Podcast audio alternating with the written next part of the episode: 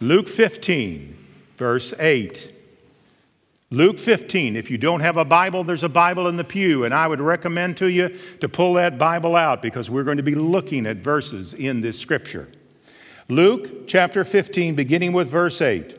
Oh, what woman having 10 silver coins, if she loses one, does not light a lamp, sweep the house, search carefully until she finds it?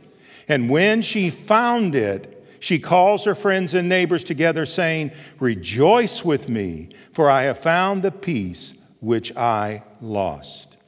You may be seated. Searching for that which is lost. Both the woman and God immediately begin to search for that which is lost. Jesus believed that God loved mankind. The representative of that, the meaning of that is here right in front of us. God loved the world so much that he gave his only begotten Son, that whosoever believeth in him should not perish but have everlasting life. Salvation does not depend upon how much you know and how good you are and how many bad things you don't do anymore. Salvation depends upon the love of God, the love of God for you. That's the relationship. What would God do to find the lost? Well, in Genesis chapter 3, verses 8 through 9, God searched through the garden until he found Adam and Eve who were hiding from them because they sinned. How does God find us? Well, he brings a light into our darkness. What is that light? Well, the scripture says in Psalm 119, verse 105, this Your word is a lamp unto my feet and a light unto my path. Every Sunday, when we come together and we open this book, we open the light of God. Why do we open it? Why do we want to read from it? Why do we want to study something that parts of it are over 4,000 years old? Why? Because it's God's word to us and it brings into our darkness the light of God's word. It instructs us on how to live our lives, how to love our mates, how to raise our children, how to be one who loves the Lord God. It is a lamp unto us. Jesus is the light that leads us out of darkness. In John 8 12, the Bible says, Then Jesus spoke to them again, saying, I am the light of the world. Sweet friend, government is not the light of the world, social programs are not the light of the world. The light of the world is not the United Nations. The light of the world is Jesus Christ. He's the one that gives direction, He's the one that controls all things as they go forward. He is the light in the darkness. He will be the light in your darkness if you'll let him come in. He who follows me shall not walk in darkness, but have light, says Jesus. That's his promise to us. now, sweet friend, I don't know if you know Jesus. I don't know if you trust Jesus. But the promise of Jesus to us is this if we walk in his light, he will not lead us into darkness. Our lives will change. Our obstacles will change. Does that mean there'll never be a problem again? No. But it means that God, Jesus Christ, will guide us no matter the obstacles that hinder, no matter the difficulties that come. The scripture says she swept the house. Why? To remove the things that hindered God from doing what God wanted to do and to redeem the lost and to bring them to himself. In Hebrews 12, 1, the scripture says, Therefore, we also, since we are surrounded by so great a cloud of witnesses, let us lay aside every weight and sin which so easily ensnares us, and let us run with endurance the race that is set before us. Yes, to be found, there's things you got to put away. There's obstacles that have to be removed. There's relationships that have to end. There's practices that have to cease. But let God sweep those away. Let God remove them. This diligent search of God reveals this that God loves us. Why have you heard so many sermons? Why have you come to church so many times? Could it be that God, with all of his heart, is drawing you to himself? That God is seeking you in searching for your life? The scripture says in verse 8, and searched carefully until she found it. Why? Why does God search for you? Because it's Christ's priority. Jesus said it this way For the Son of Man has come to seek and to save that which was lost. The main priority for Jesus Christ today is not world peace. It's not that all things in society would be just. That's not his priority. Though when Jesus comes, those things begin to follow. It is not that the whole world be fed and the whole world never gets disease again. Jesus' priority is to find the lost and bring them unto himself. And that, Parkway Baptist Church, should be our mission. It's the priority of Jesus. It ought to be our mission. Matthew 28, 18 through 20 says, And Jesus came and spoke to them, saying, All authority has been given to me in heaven and earth. So therefore go and make disciples of all nations, baptizing them in the name of the Father and of the Son and of the Holy Spirit, teaching them to observe all things whatsoever I have commanded you. And lo, I am with you always, even unto the end of the age. That's our mission. That's what God called us to do. We're talking about the lost, those lost ones who are in our families, those lost ones that we work with, those lost ones that live next door to us. The Lord God is searching for them. And the priority of Jesus is to find them and to bring them unto his Father. But he said to us, who he has saved, it's your job also. So, that's a search. Now, what did it cost Jesus? What was the bill that God had to pay in the search for the lost? Deacons come.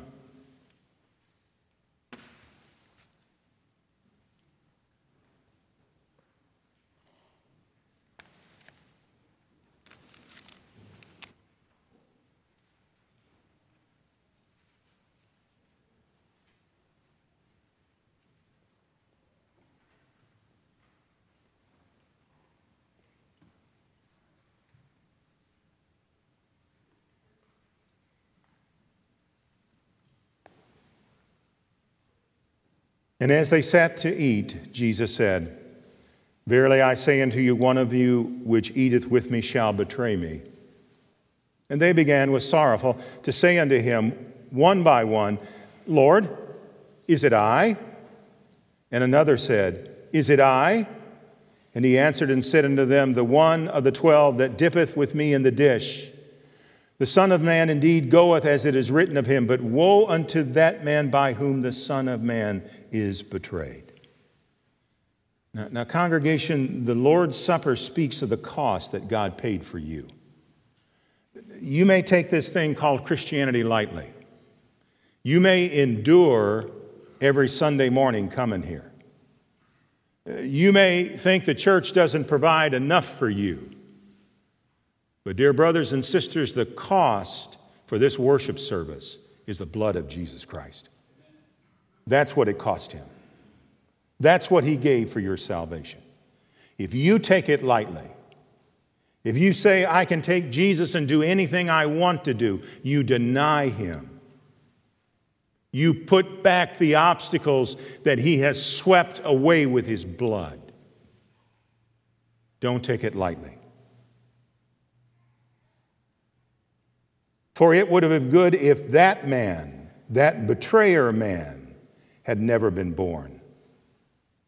And as they did eat, Jesus took the bread and blessed and broke it and gave it to them and said, Take, eat. This is my body. You see, we worship an instrument on which our Lord died. We honor the cross. We worship Jesus we honor the cross. That tree that was nailed together, and his flesh was pierced on that tree. What did it cost for the search? This finding a lost coin, a lost sheep? It cost the Son of Man to be impaled naked on a tree. And he took the cup, and when he had given thanks, he gave it to them, and they all drank of it. And he said unto them, This is my blood of the New Testament, which is shed for many. Verily I say unto you, I will drink no more of the fruit of the vine until the day that I drink it new in the kingdom of God. That's the third point in my sermon. There's coming a day of great reunion. There's coming a day when Jesus will gather all of those he has searched for and brought to himself. All of those lost coins, all of those lost sheep, all of those prodigals that he has brought to himself. And at the table of the Lamb, they will rejoice. But before that, one must shed his blood. Charlie Westcoat, come now. Thank the Lord for the body that was given for us, impaled on the tree. Father God, we do indeed thank you for the sacrifice that you that you made, that you not only allowed Jesus to come, but you sent him to be the salvation of mankind. We thank you, Father, for that. We thank you that you love us and care for us and protect us and guide us. And, and we pray for forgiveness where we fail to honor you in, in these things. In Jesus' name I pray. Amen.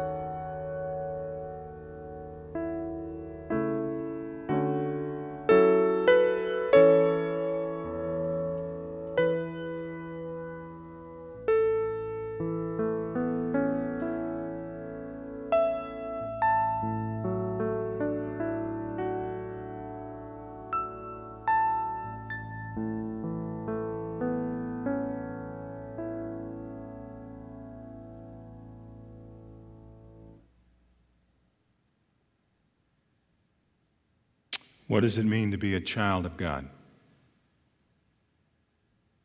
Jesus said it this way Come unto me, all ye who are weary and heavy laden. Dear friends, the cost was high. But the relationship is for eternity.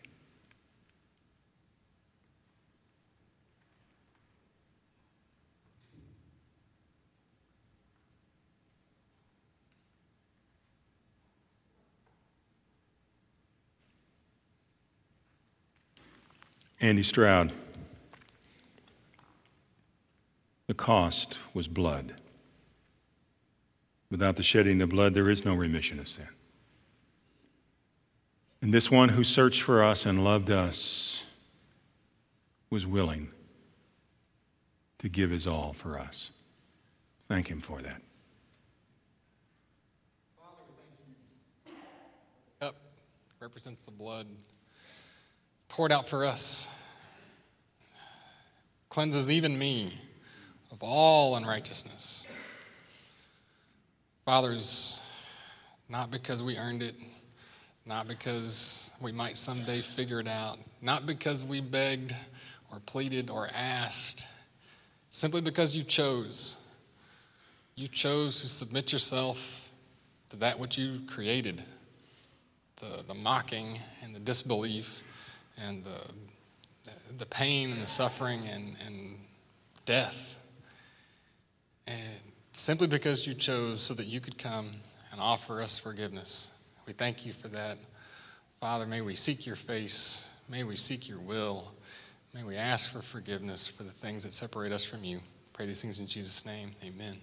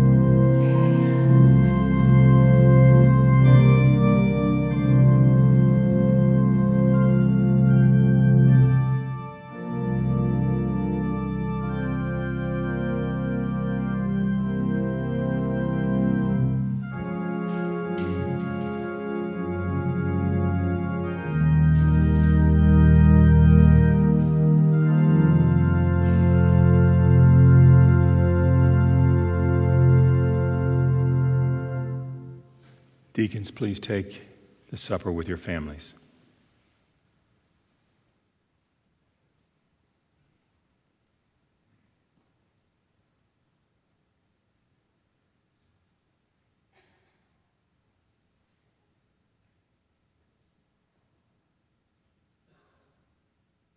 We've read about the night of the supper. This is the cost for searching for the lost. And we see Jesus there. In his midst is the one who will betray him. I mean, Jesus, you just don't do it like I want you to do it. You know, you need to confront you need to tell them they're wrong. You need to stand up. He'd heard it all before. The motives of betrayal are many, the consequences are horrible. And so he was at the table and he saw it all. He knew it. But you see, his resolve in that moment his quiet courage in that moment came because this act had been done before creation even came about. The scripture says the blood of the Lamb, the cost for searching for the lost, came about. Behold, the Lamb of God that takes away the sin of the world.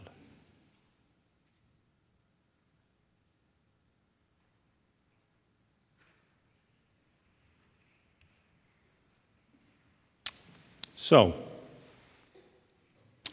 we have the status of the lost, we have the searching for the lost, and now we have the cost. But what is the significance of this search for the lost? Go back to Luke chapter 15. Let's look at what takes place when the lost are found. What does that mean if we have a mission? How does God react to the redemption of the lost? Go back again. Luke chapter 15, verse 9.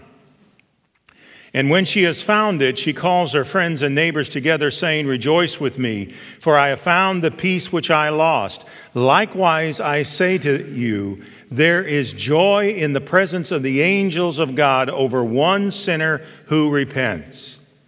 How does God really feel about your salvation? Sometimes we have the idea that God is impersonal, uninformed. He's pulled himself away. He doesn't really care about me. That's not the God that is described by Jesus Christ. The scripture says this, and when she has found it, she calls her friends and neighbors together. The disenfranchised, those of us who were lost, those of us who were sinners, those of us who had earned hell, those of us who were separated from God, the disenfranchised are accepted. We are brought into the family of God. Our status with God is found in Romans 8:15. For you did not receive the spirit of slavery to fall back into fear, but you have received the spirit of adoption as sons by whom you cry, Abba, Father. What does it mean when I'm redeemed? It means the Lord God adopts me. He brings me into his family. He makes me his child. When the woman received the coin back, she rejoiced. She invited all of her neighbors to come together. They came in and embraced this new gift that God had given. For the coin now was back in its place, reconciled with its owner. It was back ready to be used for service, to pay for the day's meal, to care for the family that were there. And it was out of danger. And, sweet friends, that's what happens when you come to Christ. When the Lord Jesus ends his search and he finds you and you surrender to him as Lord, you come into the family of Christ. And there was joy. Joy that would replace despair. The scripture says, Rejoice with me, for I have found the piece which was lost. There are few joys that match the joy of finding that which is lost and bringing him or her to the Savior. Most of us have seen those videos of soldiers who have come back to be with their families, to be reunited with them. And tears have come from our eyes as we have watched those loved ones come together. That is heaven. That is what the scripture speaks about the child that was sick, the child that was wayward, the child that was a sinner who comes back home, who God embraces, and joy is turned to despair. And one final thing Jesus reveals to us look at the scripture. Not only are the disenfranchised, all of us sinners accepted, brought into the family. Um, okay, let, let, me ask a question. Um, any of you ever had in laws? You, you kind of like I'm not connecting. Do you remember the date when you stopped being a daughter in law or a son in law and you became a son or a daughter? I've told you before. I, I married up, but I married into South Mississippi. That's a different race in South Mississippi, okay? And before I knew it coming from St. Louis, I was a Yankee. My father in law told me that. And, sweet friends, the only reason I made it in the family is because Granny Clark loved me. She accepted me. And that little five foot woman, everybody in the family was afraid of her. And what Granny said went. So it didn't make any difference what my father in law thought about me, or my mother in law, or all of his brothers and sisters. Granny loved me. That's what happened to you. Jesus loved you. And it doesn't make any difference about all of what us pious people say about you. Because Jesus loved you. You understand that better about disenfranchised or accepted? And joy replaces despair. Last Sunday, I read you an illustration about a man that lost two sons in World War II. If you noticed, I began to choke up in it. It's not because of the man who lost two sons. When you have lost one of your own children, you know the pain. And when Jesus searches for us and finds us, that despair is overwhelmed by joy because death cannot defeat him, nor those who surrender to him. But the final thing Jesus gives to us is this Likewise, I say unto you, there is joy in the presence of the angels of God over one sinner who repents. Dear friend, please understand this. When the scripture says in the, in the Greek, in the presence of the angels of God, what it means is this what is in the presence of the angels of God? This is a picture of God Himself rejoicing. This is a picture of a God who laughs, congratulates, hugs, and loves. The angels who are in the presence of God watch their Lord rejoice. Because a Dottie comes home to Christ. Because a Glenn comes home to Christ. Because a Heather comes home to Christ. And the angels watch the Lord Himself as He embraces and loves and celebrates. In other words, I say to you by the authority of Jesus Christ's word, if you are lost and Jesus finds you, you repent of your sin, God and the angels will rejoice over you. I am saying to you that God feels you are worthy of the search, of the cost, and of the celebration. God loved you so very much that he searched for you until he found you and made you his forever. John Wesley said this about the church. What does all that mean? He said, The church has nothing to do but save souls, therefore, spend and be spent in his work. Three sermons about two parables. So, what does all of that mean for me, Pastor? There was a boy that applied for a job in the theater as an usher at the mall. In the course of the conversation, the questioning, Parkway, what is this word for you? This whole idea of search, searching for the lost. Christ's priority, our mission. The manager of the theater sat down with the young man and began to question him. One of the questions was this What would you do in case a fire broke out in the theater? Uh, you and I have experienced time and time again through these last few years of disasters going on in theaters, multiple shootings. But what would you do, young man, if there was a fire that broke out in the theater? The young man smiled and kind of giggled and he said, oh, Don't worry about me, manager. I'll get out okay. So, Pastor, why all of this verbato about the lost?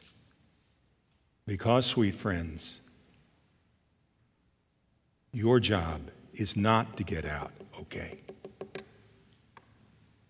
Your job is to help those that would burn for eternity to get out okay.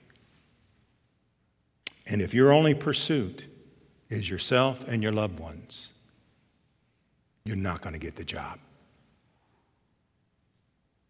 Parkway, are we on this search with God? Let's pray. Heavenly Father, I thank you, Lord, that you remind us again of how valuable we are to you and how much you love us and the extent you would go to to find us. But, Heavenly Father, there are other lost coins, there are other lost sheep. They are all around us. Their names are in our wallets, they're in our purses. These are individuals, Lord, that you're searching for. These are individuals that your desire is to bring them unto yourself. And that, Lord, we're part of that search. Lord, my prayer is we would carry it out. We would remember, Heavenly Father, the status of those that do not know you. We would remember the search that is going on right now for them. And we, Lord, would be touched by the cost. But Heavenly Father, we would look forward to a day. You reminded us that, Lord, in the Lord's Supper. You'll not take it again until you take it again in your Father's kingdom. Lord, there'll be a time when we'll gather around your table and we'll celebrate the oneness of the family, the sacrifice that was given, and the fellowship of eternity. So, Lord, let us be on the search with you. In Christ's name we ask it. Amen.